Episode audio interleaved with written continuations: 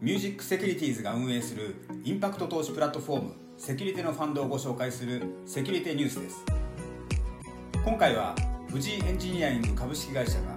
鈴鹿で作る新小型モビリティファンドで開発資金を集めている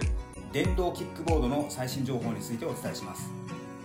この電動キックボードは来年春の一般販売開始が視野に入ってきました。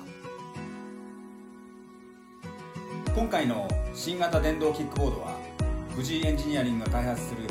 公道を走ることができる三輪電動キックボードの第3弾です。新たなサスペンション機構を採用し同じ三輪でありながらも気軽に運転ができてちょっとだけ乗る時にも適したモビリティを目指しています。ホイールスペースを短くすることによって小回りが効いて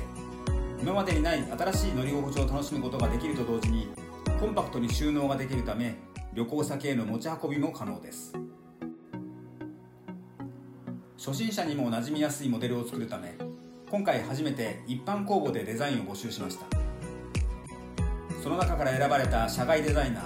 横山翔一さんのデザインを採用しました。コンセプトに対するイメージや量産性の観点から大幅に形状を変更するなど試行錯誤をし本当に良いものにするために妥協することなく追求しています。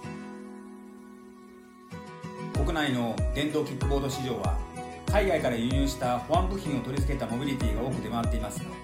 富士エンジニアリングでは国内で設計開発組み立てを行い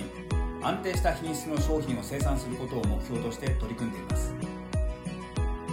今年末までに試作車を完成させてさらに改良を重ねて来年の春には一般販売開始を目指す計画です。このファンドでは来年の5月31日まで参加者を募集しています。ファンド特典として口数によって出資者を対象にしたモニター募集や先行販売などを予定していますのでご興味のある方はぜひご参加ください。以上セキュリティニュースでした。